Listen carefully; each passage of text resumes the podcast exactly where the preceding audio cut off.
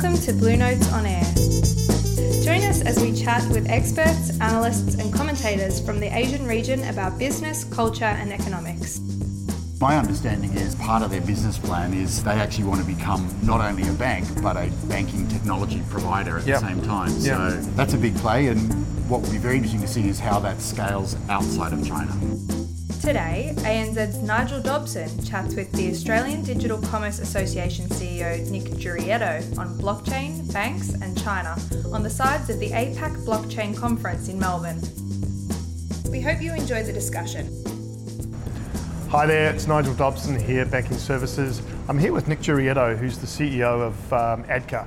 And um, they've staged a, a, a two day conference here in Melbourne this week. It's been uh, the APAC Blockchain Conference, incredibly well attended. Yeah, Um, I was really impressed at how you brought all these people together and and to kind of prove that um, distributed ledger technology had, is, had matured Yeah. and the, the conversations were so more, so much more thoughtful and mature than I'd seen in previous uh, Yeah. conferences. How about you? How did you find that uh, the two day Yeah, look, uh, it was it was a lot of work, but we were delighted. There were 450 people, as Nigel said, and um, I think in particular what was exciting was uh, we were able to bring almost 50 delegates from China.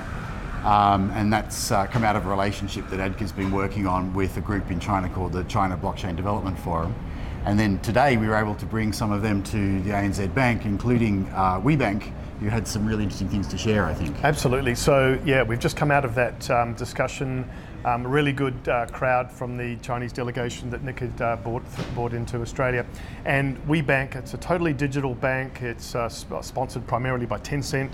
Uh, so it's a private um, um, company as well, um, but really, really progressive. Um, they've got some fantastic ideas about how to use blockchain. What I f- thought was really interesting when Benjamin Lee from WeBank talked about what problems they solved first with distributed ledger, it was actually the same as what we'd done Yeah. first. Um, so we uh, had tackled the, the concept of, or the problem of, of reconciliation. Uh, we used it for Nostro accounts. We did that uh, piece of work with Wells Fargo, and that was the first thing they had solved Yeah. as well. I thought that was really interesting. It was it was interesting. Um, you know, th- that, cob- that that reconciliation problem, I guess, does exist in you know it's the heart of any banking Yes. uh, relationship. Yeah. I thought the other thing that was quite cool was, and this is a scale thing that WeBank obviously have uh, because they're attached to WeChat, which has only a billion users or 500 million users or something like that. Yeah. Uh, they were able to scale that and then apply their banking solution on the back end. Um, and provide you know, micro loans to all of those social media users, which is a really interesting model. I thought that was really interesting too, Nick. And, and what if I heard Benjamin correctly, they've got 130 million banking Yeah. customers That's right, through that yeah. digital platform, which is remarkable. Um, the other thing that I took away from that presentation, they're completely cloud-based, so their core banking is, is, is hosted in the cloud. Yeah. Uh, and they've dev- also developed a lot of their own technology, particularly around distributed ledgers. And they rent that technology to other financial institutions on a on as a service basis too, Yeah, right? that's right. M- My understanding is that you know, part of their business plan is that they actually want to become not only a bank but a banking technology provider at Yep. the same time. So you know, that's a that's a big play, and what will be very interesting to see is how that scales outside of China. Yeah, exactly. So, look, what we also talked about today um, was uh, in a panel discussion were the challenges of the trade finance supply chain. It's that sort of golden, uh, golden egg, if you like, that um, we'd really just like to solve this long and elongated problem we have between multiple counterparties in a, in a supply chain.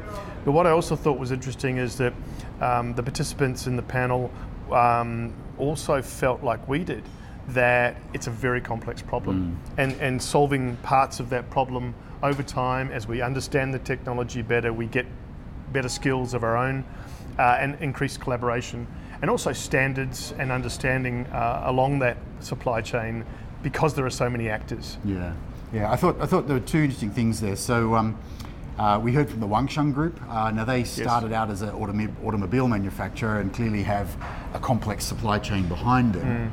So they were able to work with WeBank in terms of supply chain finance for that automobile sector. Yes. Uh, so because they had better understanding of that particular area, they were able to sort of apply that and make progress Yes. rather than trying to solve the whole big problem all at once. Yeah, that's a good So, point because yeah. you know what what um, Wanxiang did show was that they stuck to the business they knew, they stuck to the problems Yeah. that they understood, um, and I think that was a really good lesson. Um, that's what we've tried to do here at ANZ is to um, tackle problems we understand deeply, um, work with customers with whom we can collaborate, who also we understand their problems, like the property sector.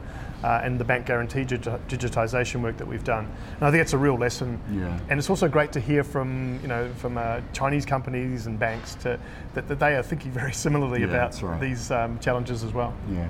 So no, it's, it's been great, great interchange and exchange. And one of the things that we're really pleased about is, you know, being able to facilitate that communication. And uh, certainly from ADCA's point of view, we will be uh, doing further missions back to China, and we hope to bring more Chinese back to Australia as well. And the more we can do that, uh, the more we can learn from one another.